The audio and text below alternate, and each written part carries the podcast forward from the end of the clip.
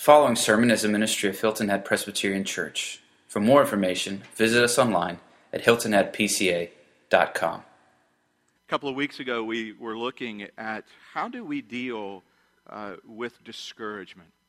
We were looking at Elijah, and he's coming off of 1 Kings 18 and the Mount Carmel mountaintop experience. And he's so excited, and he's on fire, uh, and he's just going, and nothing can distract him until the beginning of chapter 19 where Jezebel says, I'm going to kill you. And he becomes so discouraged that nothing has really changed. And he's so discouraged that he goes out and he just wants to die. He's not suicidal. He's just to a point, a low point of going, why? Why am I continuing to be faithful? Why am I continuing to serve? Why am I continuing to do this when it doesn't seem that anything is changing? And maybe you relate to him. Why am I remaining to why am I continuing to be faithful in my marriage when it doesn't seem to be affecting it? Why am I being faithful in my home when my children don't seem to be getting it? Why am I faithful in my work in my occupation and it doesn't seem to be having any impact at all? Nothing seems to be changing. And we saw God come to his suffering servant and minister to him. And Christ coming near to him and leading him to the mountain and saying, I'm going to encounter you there and I'm going to minister to you there. And I promise you, basically, they'll put it into the modern English for you. God said to Elijah, I got it. I got it, Elijah. You can trust me and trust my plans. Uh, I'll take care of you, and I'll take care of my church. And you can trust me. And so we were seeing how he comes to discouraged servants. And some of you need to hear that because you're discouraged. And you may have a view uh, of God who looks on you and he's disappointed with you. Can I, can I tell you something? Your God in heaven is not disappointed with you. He's not. I wrestle with disappointment in my life. I, I, hate when people are disappointed in me, and sometimes I think that sometimes God is sitting up there and He's going, oh, Bill, again, really? And He just has out this eternal cosmic sigh. And how all of us can interpret that sigh. And he's saying, No, Bill. And he's saying to you, I'm near to you when you're discouraged. And I'm going to minister to you, and I'm going to turn you back to who I am. And then last week, we looked at a different D. We looked at discouragement the week before. Last week, we were looking at how do you deal with doubt. And we were talking and looking in Matthew chapter 14 of Peter and they've just come off again another mountaintop, if you would, experience. They've seen the 5,000 fed. They've seen God do miraculous things. Jesus tells them, now, fellas, uh, you go get in the boat. You head on across the, the uh, Sea of Galilee, and you head over there, and I'll join up with you later. And a storm comes, and they're in the midst of the storm, and they're tossing and being buffeted by the wind. And all of a sudden, in the fourth watch of the night, they see this figure coming towards them. And they're afraid, as normal people would be afraid. Not often you see someone walking on water. Anybody seen that this week? No, it would have been we were on the beach yesterday, and it was one of those cool, you know, phenomenons of the water temperature and the sky are different, and so there's lots of fog and there's all of this. If a person came walking out of the water, I would have been freaked out. And so were the people there. The men were freaked out. They said, Oh, and Peter said, Hey, Jesus, if it's really you, bid me come. Jesus said, Peter, come on. And Peter got out of the boat, which is awesome enough. And he started walking on the water. And we don't know how far he went, but he went close enough to where he was right there with Jesus.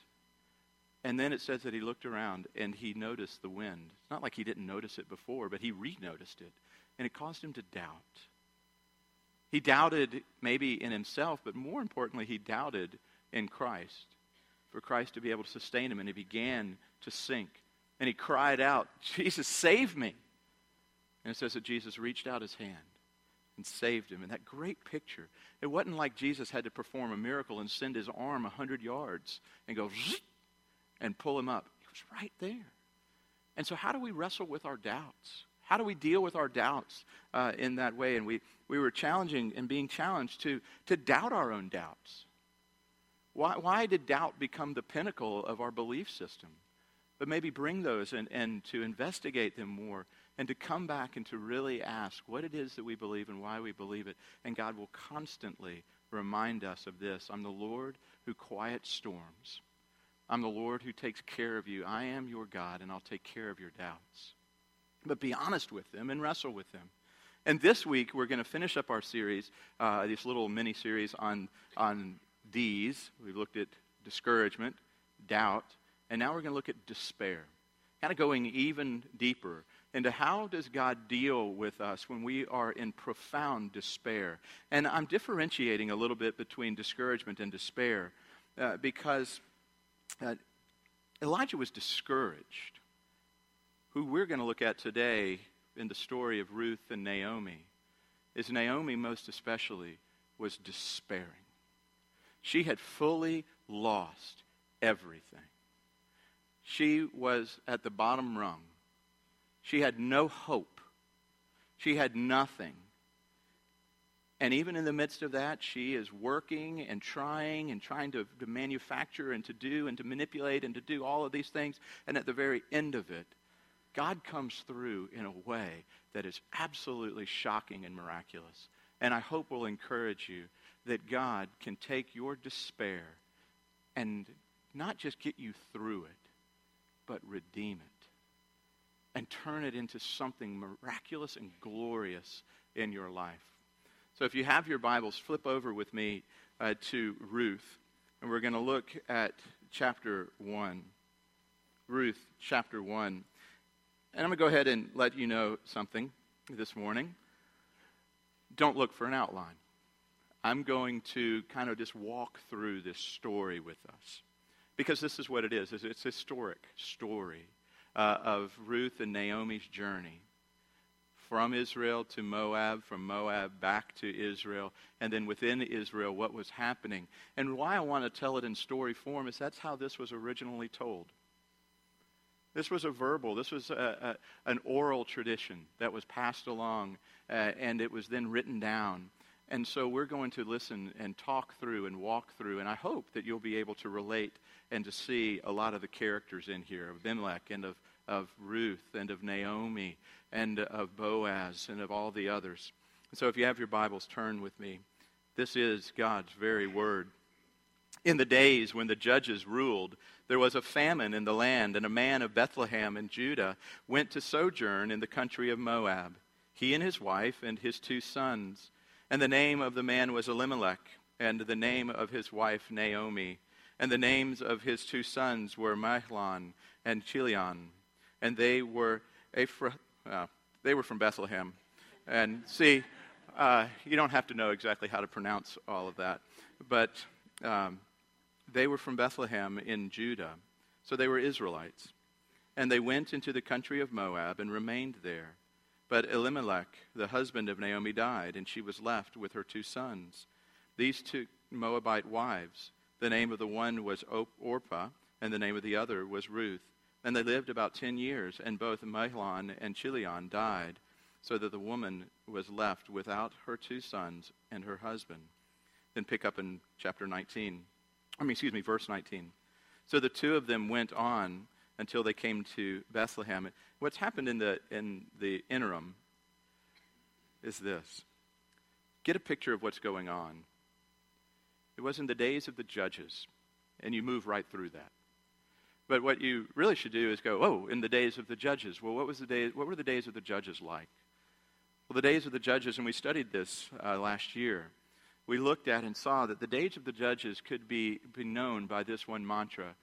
And there was no king in Israel, and the people did what was right in their own eyes. It was a dark time within the history of Israel. There were constant marauders who were coming in and pillaging uh, the people of Israel. They had no king to defend them. And so the Lord would ri- raise up judges, uh, Gideon and Samson and others, who would be raised up and would deliver God's people, and he would bring peace to God's people. And then it said, and the people followed after other gods, and the Lord disciplined them and so there was this constant cycle that was going on. And says there was famine in the land of Israel. Most likely, the famine was associated with another time of God's discipline for his people. They were in that season uh, of moving away from God.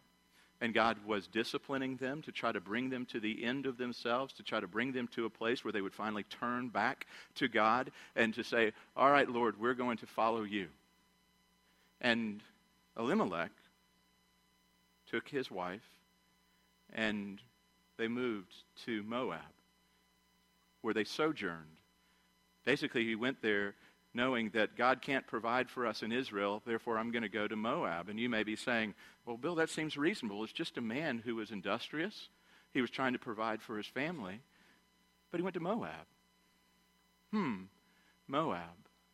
Oh, Moab would make me think of the story of Lot and of Lot and how uh, Lot's two daughters on successive nights got him drunk. And then they went and had incestuous relationships with Lot their father. And the children of Lot and his daughters inhabited the land of Moab. And they were pagan and they hated the Lord. They were a land of people who had nothing to do with Israel, and Israel was told to have nothing to do with Moab. They, they worshiped Chemosh, uh, the pagan god who would demand child sacrifice, a god who demanded sexual fertility uh, rites at the temple, who forced young girls into prostitution. It, it was a horrid religion, and yet Elimelech took his wife and his two sons, and they headed to Moab because maybe God would be in Moab and would provide for us there. That's the setting that's taking place. And so they're there in Moab. And guess what happens? Naomi loses her husband. Naomi loses her husband. He dies. Some of you who have lost a spouse know that particular pain. You're already hurting. You've had to leave your entire family and all of your relations and everything that you knew and had, you've left in Bethlehem, and you've now traveled with your husband. You've followed him dutifully. You've followed him here to Moab, and you've got your boys with you, and you're there, and now your husband dies. And so now, oh my, Naomi is a woman which was bad enough in the ancient Near East, for she had no rights on her own. She was covered only by her husband and by his provision, and now she is fully uncovered. She has have two sons, but now she is a foreigner. She is an illegal alien in another land. And she's a widow with two boys. And she does what any desperate woman would do. I need to provide for my family. My family needs to provide for me. So she, an Israelite who was bound to Israelite and Hebrew law, which said, Do not intermarry with the pagan nations around us. Do not intermarry. Give your sons to them or your daughters to them. She took her sons, and her sons then married two Moabitess women. You see something going on here? And so there's this mess happening and there's a certain silent desperation uh, of Naomi, who is doing everything she possibly can. And it says that they stayed in the land for 10 years. Do you notice what didn't happen in that 10 years between her sons and the, her daughters in law? No children were born, they were barren. And especially, no sons were born, which was so key and important in the ancient Near East. And so you have this family which is continuing to decline, which is continuing to be away from all of their support systems. I don't know what it was like uh, in Moab, but what I can imagine is that they weren't considered first class citizens. They would be considered that Israelite widow and her sons. And now they've intermarried and they were now most likely ostracized from everyone. The Moabites probably weren't very happy that their daughters married into Israel because Israel hated them. And Israelites wouldn't have been happy because now the sons of Israel had married pagans. And so you've got this mess. And you think in your mind, it can't get any worse. Guess what happens? both her sons die. And now she's left as a widow, grieving the loss of her husband. My mom has been grieving the loss of my dad for 22 years. You still miss him. even after all of those years. And so she's only 10 years removed and she's grieving the loss of her husband. And now, I've never lost a child. Some of you have. And it's a particularly devastating loss. And now she is mourning the loss of her two sons. This woman is in absolute, deep, and utter despair. She has no hope. And so, what we didn't read there was an interchange between Naomi and her daughters in law. And she basically said, I have nothing to offer you. I have no more sons. I, I have nothing else. Go. I'm going to leave. You go. And the one daughter, uh, Orpah, she left. She wept, but it was reasonable for her to leave. She said, I'm going to stay in Moab and I'm going to be remarried most likely and I'm going to have a family and I'm going to do that. But Ruth, Ruth said those great words Where you go, I will go. Your people will be my people, and your God will be my God. And so she stayed with Naomi, and they headed back to Bethlehem. So, do you see the story? You see how much fuller the picture uh, of this gets as you begin to really read it as a true life story and not just a couple of characters in the Bible? And then we pick up in verse 19. It says, So the two of them went on until they came to Bethlehem. And when they came to Bethlehem, the whole town was stirred because of them. And the women said, Is this Naomi? And she said to them, Do not call me Naomi. Call me Mara, for the Almighty has dealt very bitterly with me. I went away full, and the Lord has brought me back empty. Why call me Naomi? When the Lord has testified against me, and the Almighty has brought calamity upon me. So Naomi returned, and Ruth the Moabite, her daughter in law, with her, who returned from the country of Moab, and they came to Bethlehem at the beginning of the barley harvest. So here they come back. And again, they hadn't been Facebooking over the last decade or so. Uh, they hadn't been sending selfies of, hey, here we are in Moab. Great day in Moab. They are coming back. And the people of Bethlehem probably didn't expect to ever see them again. And they came back, and it says that they were stirred. That word stirred it, it has somewhat of a negative connotation. Uh, of they were moved, they were upset. It, it was sort of overwhelming. And why? Can you imagine what the physical stature of Naomi must have been by that time of life? Do you think she was walking straight up, coming in, all looking sharp and put together? She was walking back in, desperate and disheveled and destroyed. So much so that when the women and the people of Bethlehem saw her, they looked and said, Is this Naomi? She said, I'm no longer Naomi. I'm no longer the strong, beautiful woman that left this place so many years ago. Now I'm just bitter. The Lord has dealt bitterly with me. That's my identity. That's who I am now. I am nothing more than bitterness and loss. So please do not remind me of my former days. For the Lord has dealt bitterly with me. And then, just as an aside, it doesn't say it, but I can only imagine guess who she's walking with? Ruth. Where did Ruth come from? Moab. So the people are coming in and going, Here comes Naomi. Where's her husband? Where's Elimelech? Oh, he's not with her. Where are those two boys that she went out with? Where are their wives and their children? Where are they? Where is all of their, uh, their stuff? Nothing. Who's this pagan woman with her? Who's this Moabitess woman who we hate, who we're not supposed to have anything to do with? Who's this woman? Oh, you can tell why they were stirred.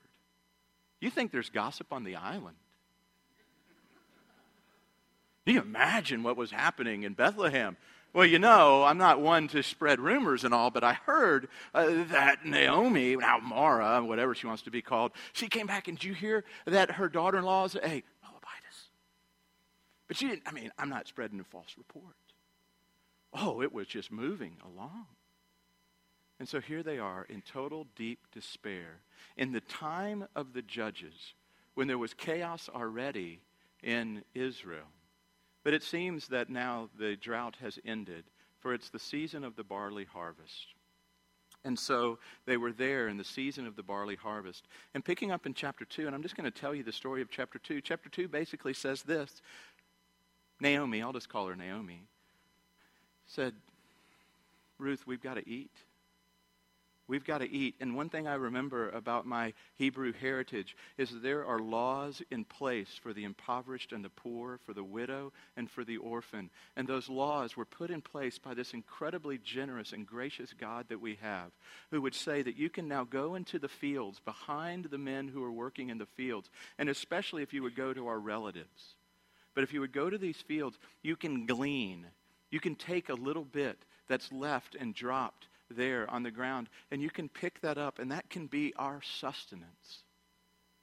So, again, the picture in chapter 2 is Ruth goes out, and she's out there in the field, and she's picking up the pieces of barley, and she's gathering them for her mother in law and for herself, that that's all that they have. Well, she bumps into this man, and this man's name is Boaz. And Boaz owns the fields that she's gleaning in. And Boaz looks at his workers and he says, Who's this woman that's following you around? Who's this woman uh, that's gleaning uh, in our fields? And the workers say, uh, That's Ruth. She is the daughter in law of Naomi, who was the wife of Elimelech, who was one of our clan, who was one of our family. And she's come back. And Boaz knew the story. I, I read that again. I was like, how did he know the story? Oh, I know how he knew the story. Same way you guys know all the stories that go on in your neighborhoods. You talk about them, and they're passed on, and people are interested. And so he knew the story.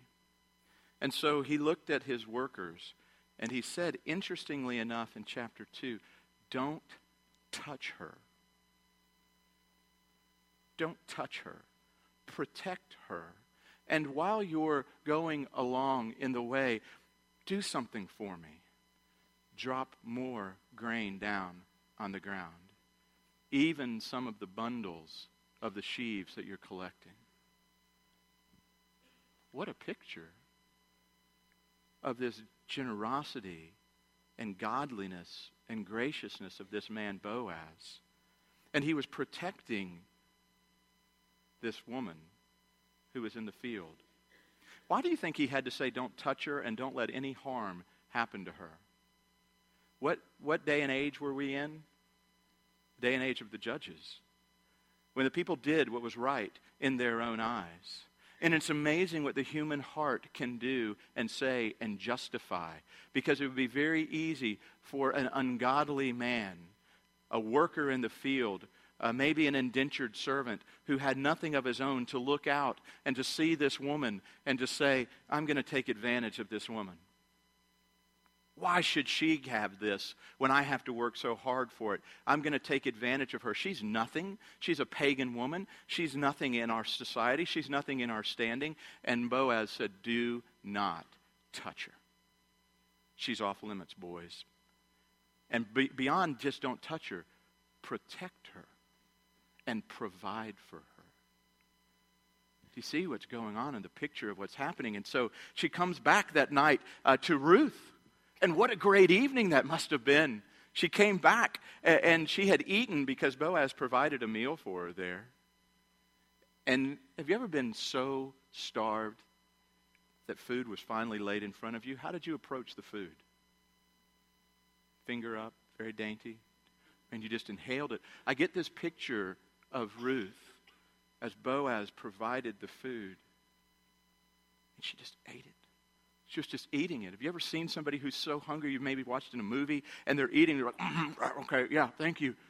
But there was that sense of desperation. And then she came back to Ruth, and Ruth said, How did you get all this? Tell me about your day. Because I met this man, Boaz. And Naomi went, I know Boaz. And she calls him a particular name uh, in chapter 2. Um, somewhere in there. Um, there. And Naomi said to her daughter in law, verse 20, uh, May he be blessed by the Lord, whose kindness has not forsaken the living or the dead. This man is a close relative of ours, one of our redeemers. Ah, she brings in this word now. She brings in this word, Gaal, uh, a, a word that's a kinsman redeemer. This man isn't just any man. He's one of our redeemers in our clan. He's one who can help us get out of this situation in which we're in. He can take our desperation, He can take our destitution, He can take our ultimate despair, and He can get us out of this. And the next day, she dresses her up, and I'll explain all the Redeemer stuff in a moment. She dresses up Ruth the next day, and, and or that evening, and, and she says, Now go to him and after he's had his meal and he's gone out and had a couple of drinks with the fellas, he's going to fall asleep. And I want you, Ruth, to go uh, uncover his feet and sleep there at the foot of his bed. That sounds odd. But what you need to understand is Naomi, even in her desperation, Mara in her bitterness, she knew something about God. She knew that God could still redeem and make all things right. And so she sent her daughter in law. And some say she manipulated the system, some say she was doing. I think there's a sense in which she was ultimately just desperate. And she did what she thought she needed to do. And she sent her daughter in law there. And it says that she slept at his feet. It doesn't indicate that they had sex. It just said that she slept at his feet. And he woke up in the morning and he looks down. And as any man, he's a single man, it seems, would do, and you wake up and there's a beautiful woman at your feet, his first response was, Whoa, what? Whoa, how did, whoa, who are you? How, how did you get here? And she explained the situation. She said, I'm Ruth. And Naomi said that you're my redeemer. You're my kinsman redeemer. And she told me to come and to be here. And he fell back asleep. And in the morning, it says, before you could figure out who another person was, basically, uh, before it was dawn, she left so as not to bring any shame on him or any shame on her family. Because she didn't want him to, for people to talk. Hey, did you hear that Boaz was sleeping in the same grain pile as Naomi? I'm sure nothing happened. No one would believe that, but nothing happened, it seemed. And so she left. And Boaz, the righteous man and the Redeemer, understood the kinsman Redeemer law. And the kinsman redeemer law was this if there was someone, a male relative in your clan, he could come and marry you or marry your daughter and carry on the line for you. That he would perpetuate the name for you, that he would keep the generations going. He would come and redeem you and provide for you and take care of you and do all of that. He would give you a lineage. Now, for some of us in a society today which has diminished the, the need and the role for children, that we like to have one and a half to two and a half, somewhere in that range. Uh, but we don't want too many of them. This was a culture that said children are a blessing from the Lord. The more we have, the more it shows God's blessing on us. Normally, what we say uh, in our society is, You're nuts when people start moving past two and three children and, and going, Wow. And so we have a friend who they have 12 children, no twins, no adoptions. And people look at him like they're nuts. 12. She's been pregnant their entire married life. 20 something to, new, to two years old uh, are their children's ages. But his view is children are a blessing from the Lord. They're a lineage, a godly lineage that he gives us. And so there was this kinsman redeemer picture. And then what happens in chapter 3 is he knew, though, this he was a godly and a, and a caring man. And he said, there's one who is closer in order of Redeemer than me. And so let me go speak to this man. And if this man will redeem uh, Ruth and take care of Naomi, then he'll do it. But if not, then I'll do it. And it says that he goes to the elders who are at the gate. And the scribe, it says, he calls to this person and he says, Friend, come and stop here. There's no word in the English to really translate what it says in the Hebrew there, but it really says this Hey, old so and so. Doesn't even give the guy a name because it's sort of highlighting the fact that he's a worthless man. He's not willing to step in and do his duty and his function. He's not willing to fully and completely follow what the Lord would have for him. It says, Hey, old so and so, come over here. And he says, Hey, there's this woman, Naomi, who's come back. She's a close relative. You're the redeemer in line. And it's your duty to redeem her and to then redeem her daughter in law by marrying her daughter in law and perpetuating the name, Elimelech's name, in his line. And he says, Oh, and by the way, there's a piece of property that's going to need to be redeemed as well. They're trying to sell it. It was probably indentured at that time. They're trying to sell it to get out of debt. And the guy goes, Oh, cool, I get property. He goes, Wait a second, you can redeem the property, but then if you redeem the property, you got to marry Ruth. You have to marry Ruth and have children with Ruth. And they actually, very interestingly enough, they're your children, but they will bear Elimelech's name and they'll carry on his line. So it's such a sacrifice for the kinsman redeemer. It, it would be as, as if, and I don't want you to get confused in this, but the best way to describe it Lisa has two sisters. And, and let's say that Leslie, her older sister, when they were younger and in childbearing years, had lost her husband Jim. And I was a part of that uh, family. I wasn't married to Lisa at the time, but I was somehow uh, uh, related to Jim. I would come in, I was Jim's brother. I would come in and I would marry Leslie. And I would have children with Leslie. But they would bear my dead brother's name. He, it would be his line that was continued. It was that sense of, boy, you talk about a big decision. And so old what's his face old so and so decided, no, I don't want to do that. And so Boaz came. And it says that he married Ruth. And he redeemed the land. And he redeemed Naomi. And she comes back in the end. And you pick up. And so, verse 13 of chapter 4 Boaz took Ruth, and she became his wife. And he went to her, into her, and the Lord gave her conception, and she bore a son. Then the women said to Naomi, Blessed be the Lord, who has not left you this day without a redeemer, and may his name be renowned in Israel. He shall be to you a restorer of life and a nourisher of your old age. For your daughter in law, who loves you, who is more to you than seven sons, has given birth to them. Then Naomi took the child and laid him on her lap and became his nurse. And the women of the neighborhood gave him a name, saying, A son has been born to Naomi. And they named him Obed, and he was the father of Jesse, who was the father of David, the king. Isn't that amazing? Wouldn't it have been good enough just for God to take care of Naomi and Ruth and give her a husband and redeem this woman now in her elderly years and say, I'm going to take care of you in your elderly years. But here's what I want you to hear about this God that we serve and this God that we love. And those of you who are visitors, who are stepping in maybe for the first time back into church and wondering about this God, He is an incredibly extravagant God. You ever been around somebody who's like, You want to see something? Watch this. That's kind of what God's doing here. He's saying, You want to see how extravagantly I love? I'm going to take care of Ruth. And I'm going to let her marry Boaz. And he's going to take her. And Naomi, you are going to gain your name back. And that would be probably good enough. But then guess what happened? She had a kid. And no offense, ladies, but it wasn't a girl. It was a man. It was a man child. And he was going to carry on the lineage of Boaz and Elimelech and the clan. Oh, and that would be good enough, wouldn't it? I mean, you'd hit your knees and go, Praise be to God. I give you my life. Everything is mine. I will follow you all my days. And then he goes, Oh, but it's even better than that.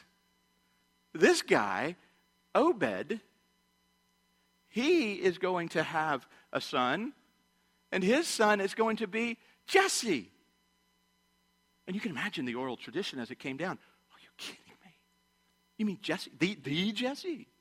Yeah, that Jesse who had a really young son who was a shepherd. And that little shepherd boy killed Goliath. And that little shepherd boy became king in Israel. And he loved the Lord, his God, in those days. How amazing. So, what I want you to take away from this story today is this no matter where you are in your walk, in your journey. Maybe you're off trying to figure it out on your own in Moab, and you're trying to do your own thing. And God has you in a, foreign, a far off country. And maybe it's by your own addictions. Maybe it's by your own willfulness. Maybe it's by your lack of trust in God and His provision. Maybe it's by whatever it is that you're doing. You found yourself in a really bad place. I want you to hear this God can and will lead you home. And He's not going to bring you back just to make you feel terrible about yourself, of saying, See, I told you not to do that. Naomi, I told you, don't go to Moab. Bad things happen when you disobey me. See? God said, I'll take care of you. And I'll restore your fortunes. I'll restore your life. And then just because I can, your name, oh, how wild is this? Go read the genealogy of Jesus. Guess whose name you find in there? And Boaz, and Ruth, and Jesse, Obed, and Jesse, and David. So through this foreign woman and her mother in law, who went to do their own thing, or at least Naomi did, God redeemed it. I don't want you to lose hope today. I don't know where you are in that journey. Maybe you're the person and all your friends are looking at you and going, have you heard about Bob? Have you heard about Sue? Have you heard about this? And they're looking at you, and you're the reason for the gossip. Your life is messed up.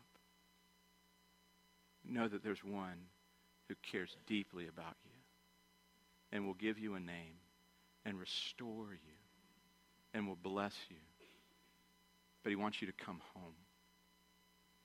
He wants you to come back to him and to follow him and to come and admit to him, I need a redeemer.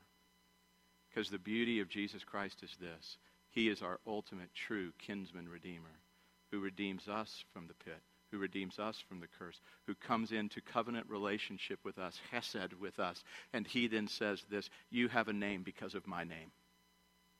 You have life because of my life. And I'll make your life valuable because I've determined to make it valuable and of worth because I love you. Is that good news today for some of you? Man, I hope it helps you read the Old Testament more. There are incredible stories in the Old Testament. If Hollywood wants to do a story, let them do the story of Ruth. Wouldn't that be awesome? Filled with pictures of redemption, filled with pictures of loss and of sadness and the real life that you're experiencing, and some of you are experiencing it right now. And God, in the end, saying, I'll redeem you. Let's pray.